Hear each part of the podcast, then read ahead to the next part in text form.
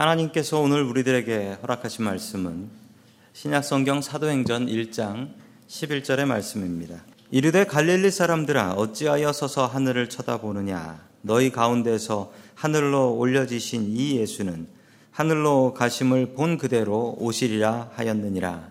아멘. 하나님께서 우리와 함께 하시며 말씀 주심을 감사드립니다. 아멘. 자, 우리 옆에 계신 분들과 인사 나누겠습니다. 반갑습니다. 네, 반갑습니다. 인사 나누겠습니다. 예.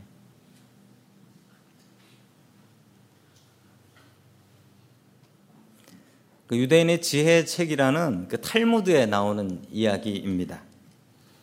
어느 노인이 자신의 종과 같이 살고 있었다고 합니다. 아들이 하나 있었는데 그 아들은 멀리 도시에 나가서 공부를 하고 있었다라고 해요. 그랬던 노인이 건강이 좋아지지 않았고 그리고 갑자기 어느 날 죽게 됩니다. 죽기 전에 유언장을 하나 썼습니다. 유언장에는 이렇게 써져 있었다라고 합니다. 내 모든 재산은 나의 종에게 주고 내 아들에겐 딱 한 개만 준다. 이렇게 유언장을 써놓은 거예요. 욕심 많은 종은 그 유언장을 보고서 뛸 듯 기뻤습니다. 그리고 그 유언장을 들고 아들에게로 달려갔습니다. 아버지가 돌아가셨는데 너희 아버지가 유언장을 이렇게 썼다. 그래서 너희 집 재산은 이제 다 내 것이 된다. 라고 얘기했습니다. 아들은 아버지의 돌아가심도 죽음도 너무나 충격적이었지만 아버지 글씨로 쓴 유언장은 너무나 충격적이었습니다. 어쩌면 아버지가 이러실 수 있을까? 너무나 괴로워하며 좌절했습니다. 그러다가 친한 아버지의 친구가 있었는데 그 아버지의 친구를 찾아가서 우리 아버지가 이렇게 유언장을 쓰고 돌아가셨습니다. 어떻게 하면 좋습니까? 라고 얘기하니 이 아버지의 친구가 이렇게 말씀하시는 거예요. 이복의 자네. 자네도 알고 나도 알지만 자네 아버님은 이런 엉뚱한 유언장을 쓰실 분이 아닌 것 알고 있지 않, 않소. 자네 아버지가 좀 꾀를 내신 것 같네. 만약 몸이 아픈 자네 아버지가 자네에게 모든 것을 다 준다고 유언장을 썼다면 저 욕심 많은 종은 그 유언장을 찢어버렸을 거야.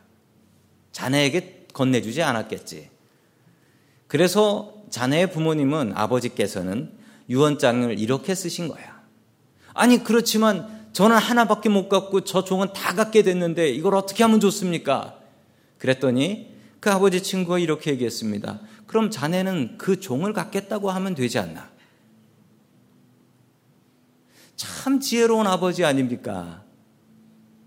이 지혜 아들은 지혜로운 그분의 말씀을 따라 내가 가질 것은 딱 당신 종이요. 그랬더니 그가 가진 모든 것도 다 자기께 되었다 라는 이야기가 탈무드에 있습니다. 참 지혜로운 아버지이지요. 이처럼 유언은 중요합니다. 한국말에 청개구리도 자기 어머니 유언은 지킨다. 라고 하지요. 주님께서 우리들에게 주신 유언이 있습니다. 그 유언의 말씀, 우리 사도행전 1장 8절의 말씀입니다. 같이 봅니다. 시작. 오직 성령이 너에게 임하시면 너희가 권능을 받고 예루살렘과 온 유대와 사마리아와 땅 끝까지 일러 내 증인이 되리라 하시니라. 아멘. 이 유언의 말씀 지키고 살아갈 수 있기를 축원합니다. 아멘. 이 유언의 말씀을 받은 제자들은 어떻게 반응이 나왔을까요? 오늘의 말씀입니다. 첫 번째 하나님께서 주시는 말씀 매일매일 하나님을 의지하라 라는 말씀입니다. 매일매일 하나님을 의지하라. 우리 사도행전 1장 9절의 말씀을 같이 읽습니다. 시작. 이 말씀을 하신 다음에 그가 그들이 오지 않아서 들러 올라가시니 구름에 쌓여서 보이지 않게 되었다. 아멘. 마지막 유언의 말씀, 아까 1장 8절의 말씀을 마치고 나신 뒤에 제자들이 보는 앞에서 갑자기 몸이, 뭐 구름을 타신 게 아니에요. 몸이 갑자기 들려 올라가기 시작한 겁니다. 그리고 들려 올라간 예수님의 몸이 저 멀리 있는 구름, 그 속에 들어가서 더 이상 보이지 않게 되었다라는 것이죠. 자, 우리가 크리스찬이라면 당연히 알아야 될 예수님의 다섯 가지 사역이 있습니다. 다 아시는 이야기인데 모르시는 분들 위해서 다시 한번 알려드립니다. 예수님의 다섯 가지 사역, 5대 사역은 순서대로입니다. 탄생, 고난, 부활, 승천, 재림. 오늘의 이야기는 승천입니다. 주님께서 하늘나라 올라가신 이야기고요. 우리는 주님의 재림을 기다리고 있습니다. 자, 계속해서 10절의 말씀, 사도행전 1장 10절의 말씀 같이 봅니다. 시작. 예수께서 그들이 하늘을 쳐다보고 있는데 갑자기 흰 옷을 입은 두 사람이 그들 곁에 서서 아멘. 흰 옷을 입은 두 사람은 두 천사들입니다.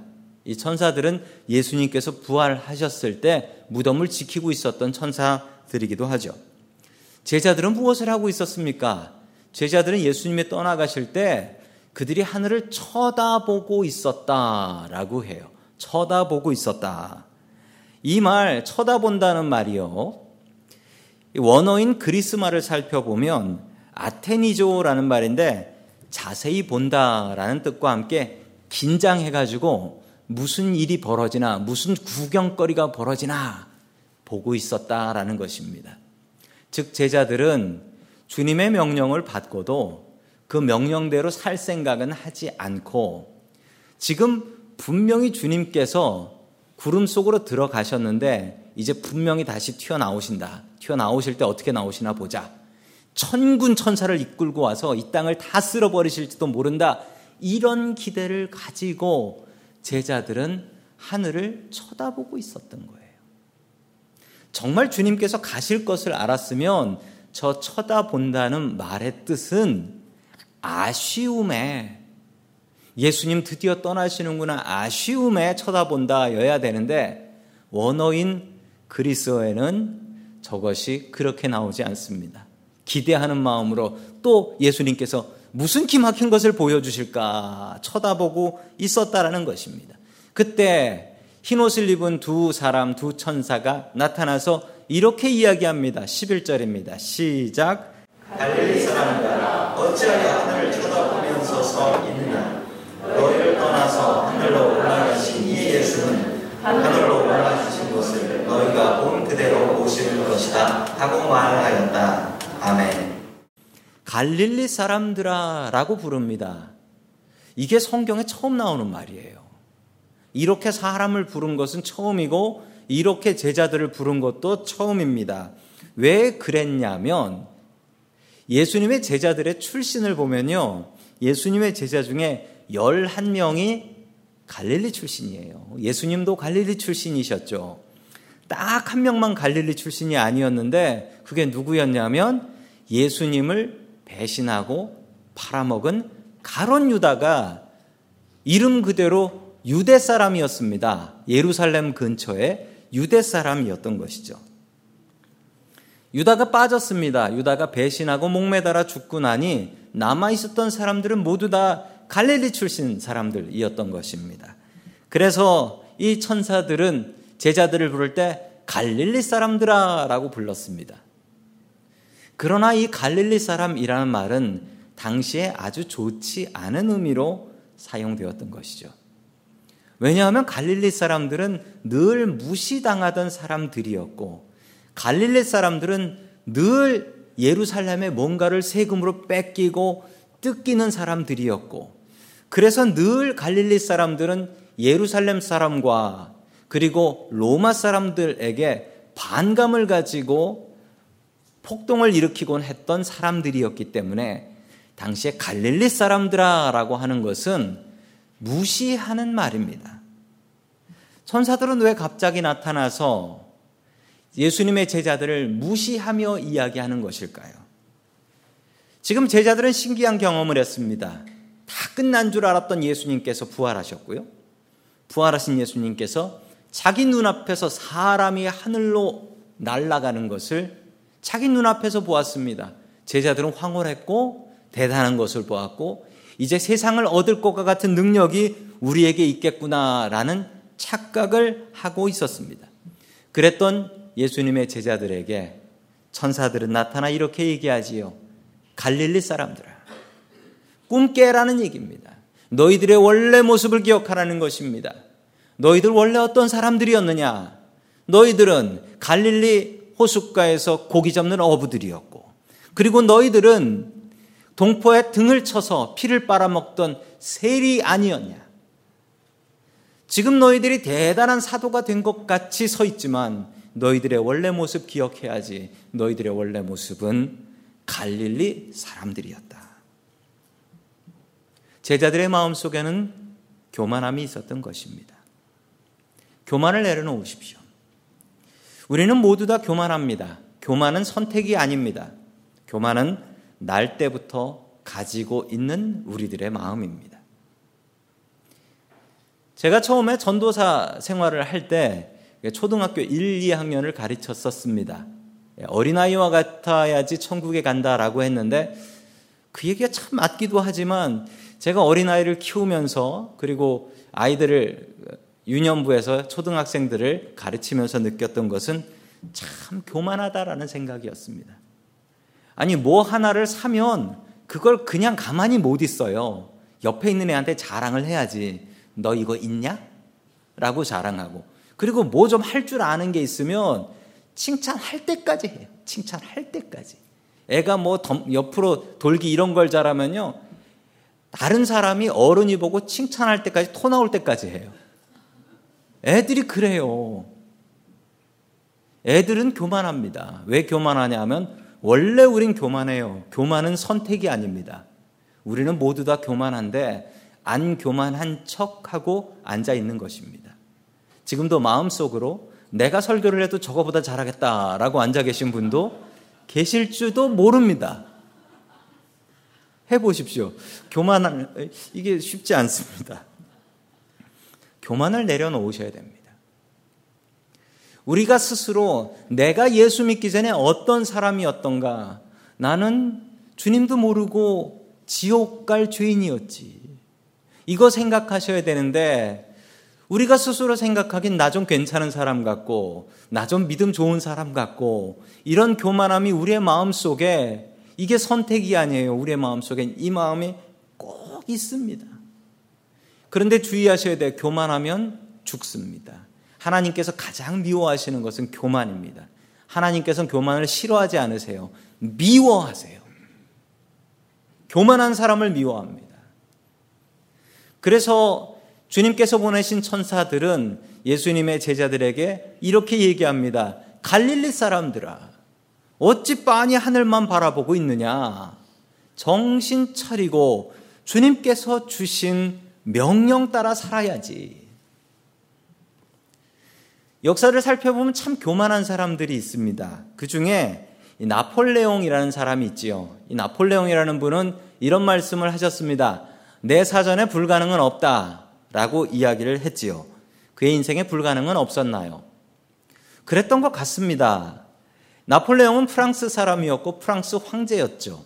나폴레옹은 유럽을 정복하고 정복할 땅이 없어서 러시아를 공격하러 갑니다. 그것도 겨울에. 그러자 옆에서 일하고 있던 그의 참모들이 이야기했습니다. 황제폐하, 러시아는 겨울에 가는 게 아닙니다. 러시아는 겨울에 공격할 수 없습니다. 라고 얘기했습니다. 그러자 나폴레옹은 교만하여 너니까 못하지 나는 할 수 있다. 나는 나폴레옹이니까. 그리고 내 사전에 불가능은 없다라고 했습니다. 그랬던 나폴레옹은 겨울에 러시아를 공격하다가 혹독한 겨울 때문에 패배하고 도망갑니다. 그리고 끝내 그는 붙잡혀서 감옥에서 죽게 되지요. 나폴레옹이 왜 죽었습니까? 교만했기 때문입니다. 너니까 못하지. 나는 할 수 있다. 성도 여러분들의 마음속에 그 마음은 있지 않습니까? 또 이런 실수를 했던 사람이 또 하나 더 있습니다. 누구냐면 독일의 히틀러입니다.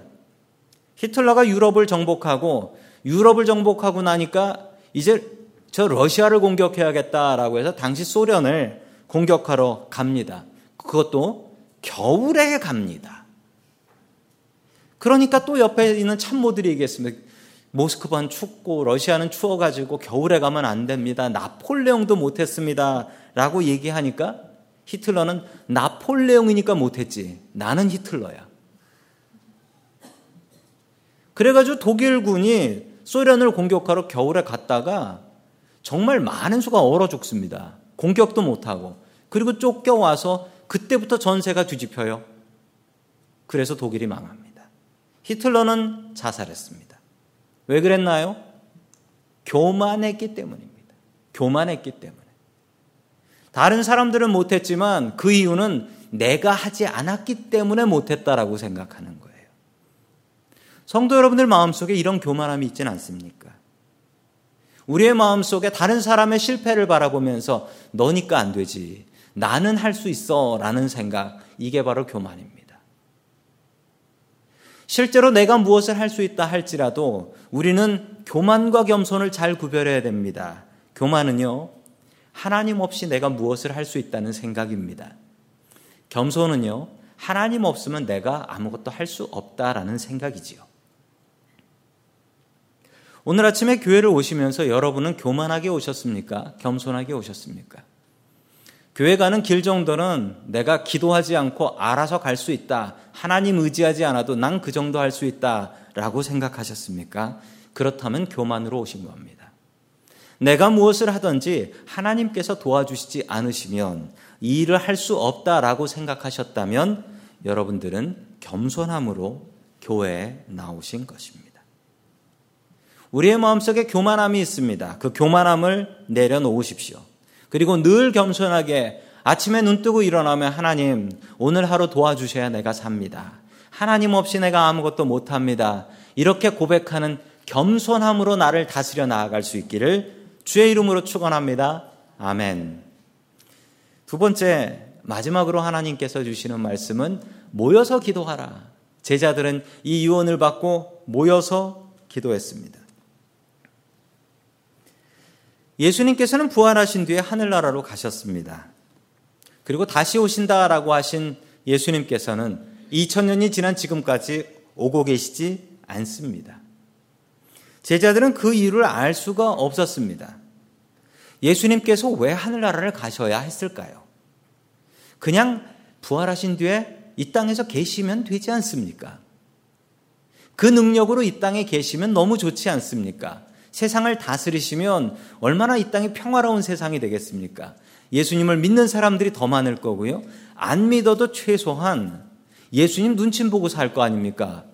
예수님 돌아가셨다 부활하셨고 나이가 2000년이 넘으신 분이 계시다라고 생각하면 여러분 그분 앞에서 감히 어디 덤빌 수가 있겠습니까? 그분 무서워 가지고. 그냥 이 땅에 계셨으면 더 좋았겠거니 생각이 듭니다. 예수님의 제자들에게 부활의 증인이 되라 라고 하셨는데 예수님께서는 부활의 증인이 되라. 그런데 나는 천국 간다 하면서 가버리셨어요. 아니, 그럼 세상 사람들한테 어떻게 부활을 증거합니까? 아니, 부활하신 주님 어디 계시냐? 부활하셔서 내가 봤는데 하늘나라 가셔서 없다. 이걸 누가 믿어요? 예수님께서는 왜 하늘나라 가셨을까요? 궁금합니다. 그런데 오늘 말씀을 보면서 그 이유를 알 수 있을 것 같습니다. 제자들은 하늘을 빤히 쳐다보면서 저 하늘에서 무슨 신기한 일이 벌어지나 바라보고 있었습니다. 제자들은 예수님을 의지한 것이 아니고 제자들은 예수님을 의존했습니다. 의지와 의존은 다릅니다. 의지와 의존은 달라요. 의지는 내가 그분을 의지하고 나의 일을 최선을 다하는 겁니다. 그러면서 의지하는 거예요. 그게 의지고요. 의존은 내가 스스로 할 줄 아는 것도 없고 하는 것도 없이 그분만을 바라보는 것이 의존입니다. 여러분은 하나님을 의지하고 계십니까? 의존하고 계십니까? 지금 제자들의 모습은 의존입니다. 하늘 위로 사라지신 주님, 나 하늘나라 간다. 너 땅 끝까지 복음 전해라. 라고 한 주님, 그냥 그 구름 속에 계신 주님을 빤히 쳐다보며 분명히 다시 돌아오실 거야. 우리 두고 이렇게 가지 않으실 거야. 이러고 있는 제자들의 모습은 의지가 아니라 의존입니다. 아무것도 안 하고 하늘만 바라보고 있지 않습니까? 제자들의 모습이 어떠했습니까? 귀신을 쫓던 제자들이 귀신을 못, 못 쫓으면 어떻게 했냐고요? 그냥 주님을 바라보았지요. 그럼 주님께서 귀신 쫓아 주셨습니다. 사람들이 먹을 것이 떨어져서 배고프다고 하면 제자들은 어떻게 했나요? 어떻게든 뭐라고 해볼 생각은 하지 않고 그냥 주님을 쳐다봤습니다.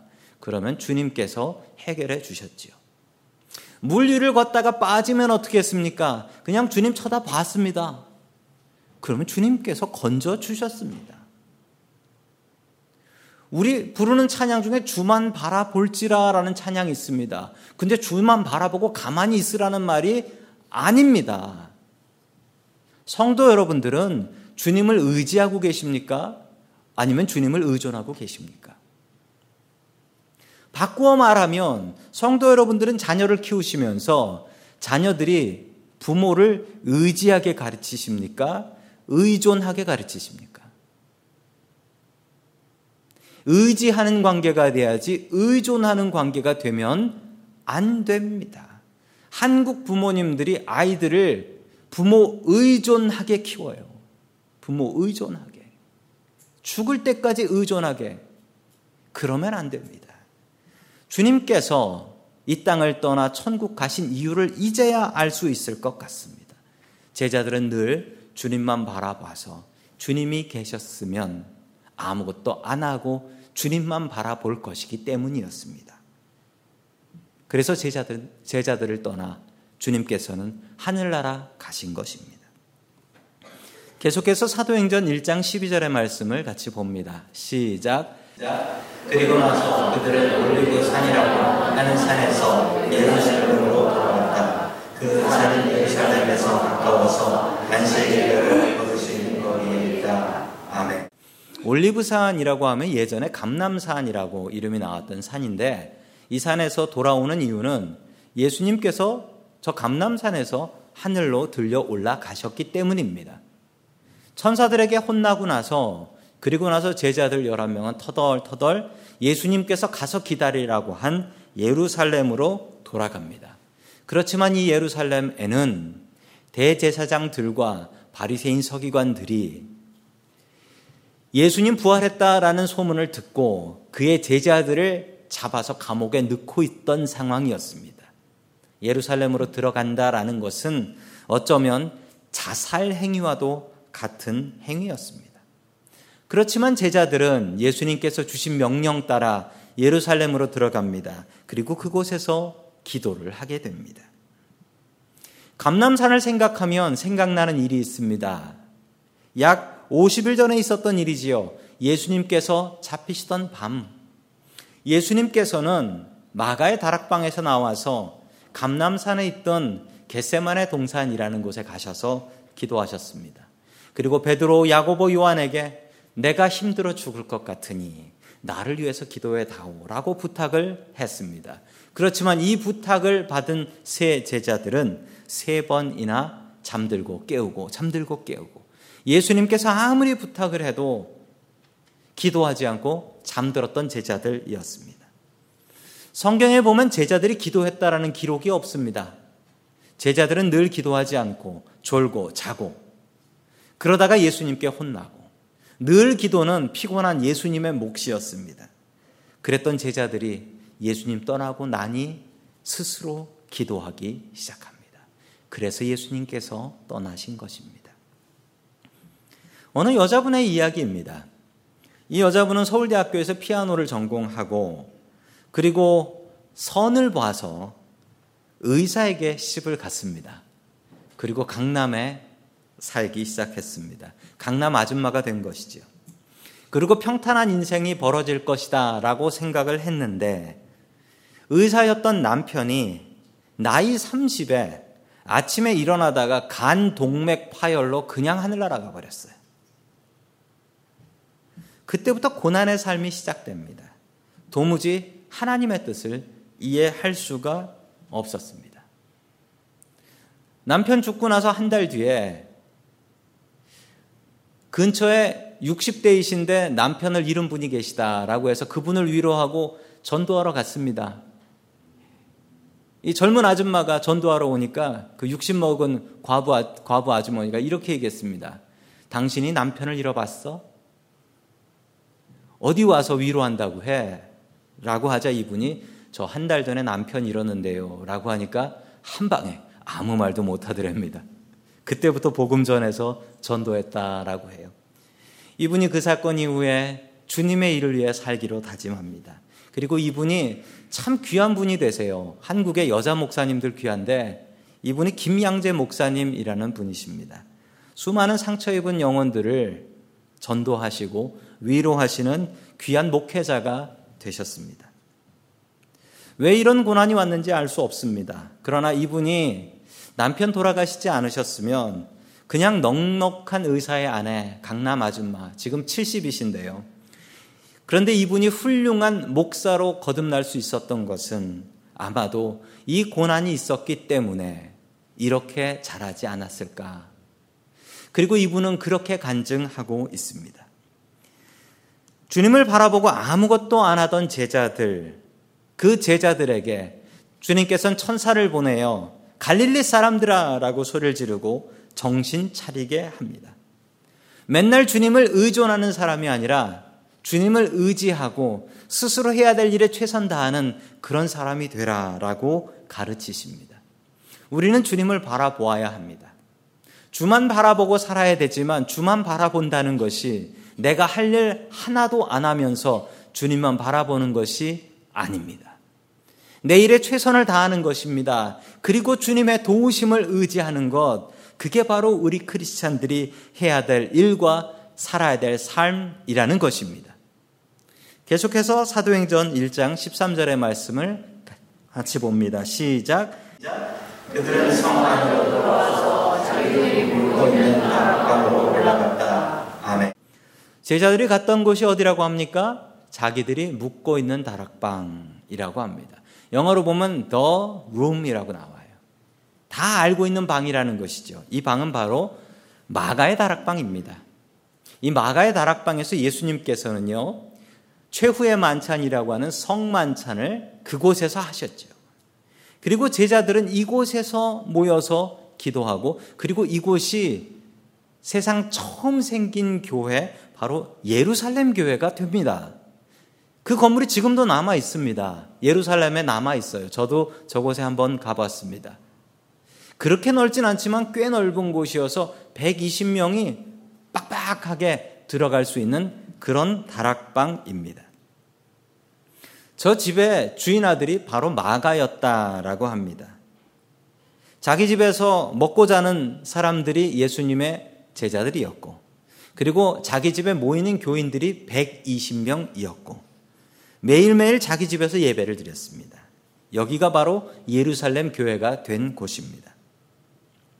마가는 부잣집 아들이었습니다. 왜냐하면 집이 컸고 예루살렘에 그렇게 큰 집을 갖고 있는 사람들은 엄청난 부자였기 때문입니다. 그러나 그는 믿음이 없었습니다. 예수님께서 잡히시던 밤에도 마가는 이불 뒤집어 쓰고 그걸 구경하러 갔던 사람들이었고 그리고 이불 뺏기자 그냥 벗은 몸으로 도망갔던 사람이 바로 마가였습니다. 그는 믿음이 없었습니다. 그러나 그는 자기의 집에서 예배 드리는 그리고 먹고 자는 제자들을 바라보며 그에게 믿음이 생깁니다. 그리고 마가는 어떻게 되었을까요? 마가는 그리스어와 히브리어를 완벽하게 사용했던 사람이라고 합니다. 이후에 마가는 저 예루살렘 교회의 가장 높은 수장이었던 베드로의 통역관이 됩니다. 왜냐하면 베드로는 그리스어를 못했거든요. 그래서 베드로의 통역관이 되어 베드로가 가는 곳마다 따라다니며 복음을 증거합니다. 그리고 성경에 있는 마가복음을 이 마가가 기록하게 되지요. 이 마가를 보면서 우리 아이들이 생각났습니다. 딱 우리 아이들의 모습이에요. 왜냐고요? 우리 아이들이 영어 쓰고 한국말 쓰잖아요. 우리의 아이들의 모습이 마가의 모습과 같습니다. 그리고 우리들이 우리들이 집에서 다락방 모인다고 집에 가서 예배들 드리시잖아요. 그러면서 어른들이 집에 들어오고 우리 교회 다니는 분들이 와서 다락방하고 예배하고 기도하는 것을 보면서 우리 아이들이 믿음을 배웁니다. 어떻게 배우냐면 믿음을 몸으로 배웁니다. 머리로 배운 믿음은 잊혀지지만 몸으로 배운 믿음은 잊혀지지 않습니다. 아이들에게 믿음을 가르쳐야 되는데 그걸 머리로 배우려고 하지 마세요.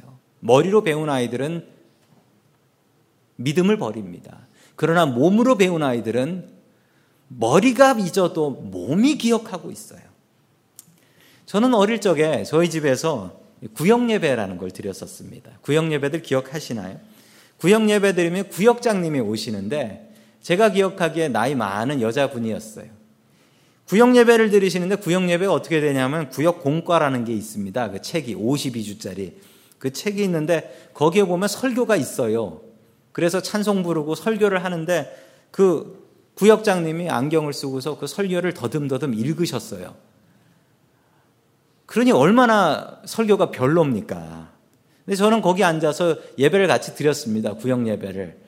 방학 때 되면은 방학 때 되면 집에 있으니까 보통 아이들은 나가서 뛰어놀고 그랬지만 저는 구역 예배 드리는 게 좋더라고요. 그래서 구역 예배 앉아서 드리고 가끔은 어른들 예배 드리는데 제가 헌금 기도도 했던 기억이 납니다.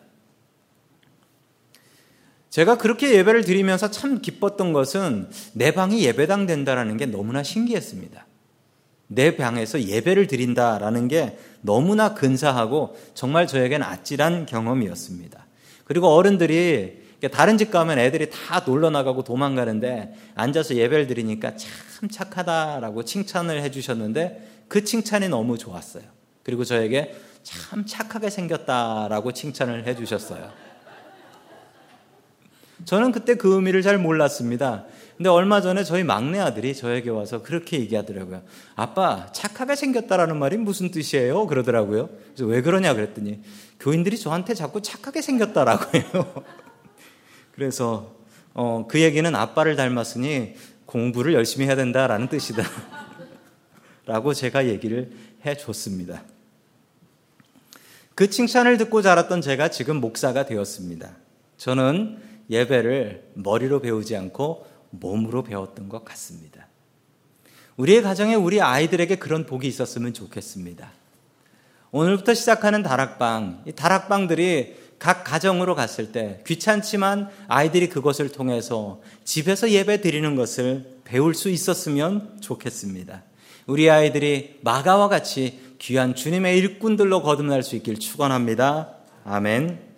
자, 계속해서 사도행전 1장 14절 봅니다. 시작. 이들은 모두 여자들과 예수의 동생들과 함께 한 마음으로 기도에 힘썼다. 아멘. 그렇게 기도하지 않던 예수님의 제자들 변화됩니다. 그리고 예수님의 어머니도 변화됩니다. 그리고 예수님의 동생들은 예수님을 그렇게 싫어했어요. 집 나갔다고. 그런데 예수님의 동생들도 모여서 한 마음으로 기도합니다. 모여서 기도해야 됩니다. 주님께서 주신 명령입니다. 그때 성령님께서 역사해 주셨습니다. 교회에서만 기도하면 안 됩니다. 여러분들의 가정에서 기도하십시오. 가정 예배 드리십시오. 올 한 해 가정 예배 드리시면서 가정이 예배당으로 변화되는 기적을 맛보십시오. 또한 다락방으로 모여서 기도하셔야 됩니다. 다락방이 또한 다른 가정들을 방문하면서 그 가정을 위해서 축복하며 기도해 주셔야 됩니다. 그리고 또한 올 한 해 수요일과 금요일 우리 기도회로 모여서 기도할 때 더 많이 나오셔서 모여서 기도해야 됩니다. 모여서 기도할 때 주님께서는 우리들에게 성령을 주시기 때문입니다. 제자들이 그랬던 것처럼 우리들도 모여서 죽게 나와 기도할 수 있는 저와 성도 여러분들 될 수 있기를 주의 이름으로 축원합니다. 아멘.